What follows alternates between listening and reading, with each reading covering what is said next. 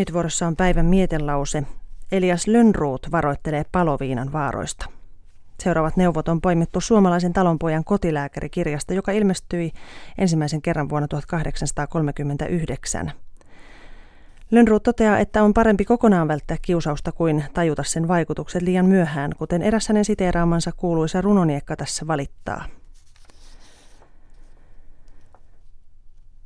Vasta minä vanhoillani oivalsin tämän asian, kuinka kunnia meneepi, aleneepi miehen arvo, kaikki rakkaus katoopi entisiltä ystäviltä, miesi velkahan vedäikse, joka ryyppeää rysyltä, viinan viljassa elääpi, monet päivät pääksytysten, viikkokaudet vieretysten.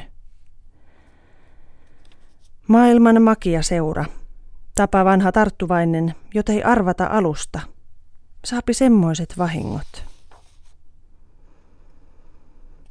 Aivan on asian kanta sillä lailla lapsukaiset. Minä sen todeksi tiedän, jok olen itsekin ollut taipuva tähän tapahan. Saanut semmoiset vahingot.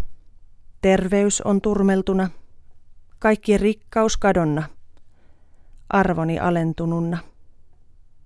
Matti taskussa makaapi, tuskat turkkini povessa, ristit vaivat rinnassani – vielä suututin sukuni. Esivaltani vihoitin. Näytin itseni olevan irvihampaille iloksi.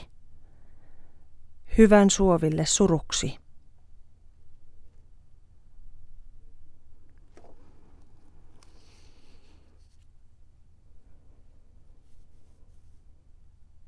Näin päivän mietelauseessa Elias Lönnruut varoittelee paloviinan vaaroista. Neuvot on poimittu suomalaisen talonpojan kotilääkärikirjasta.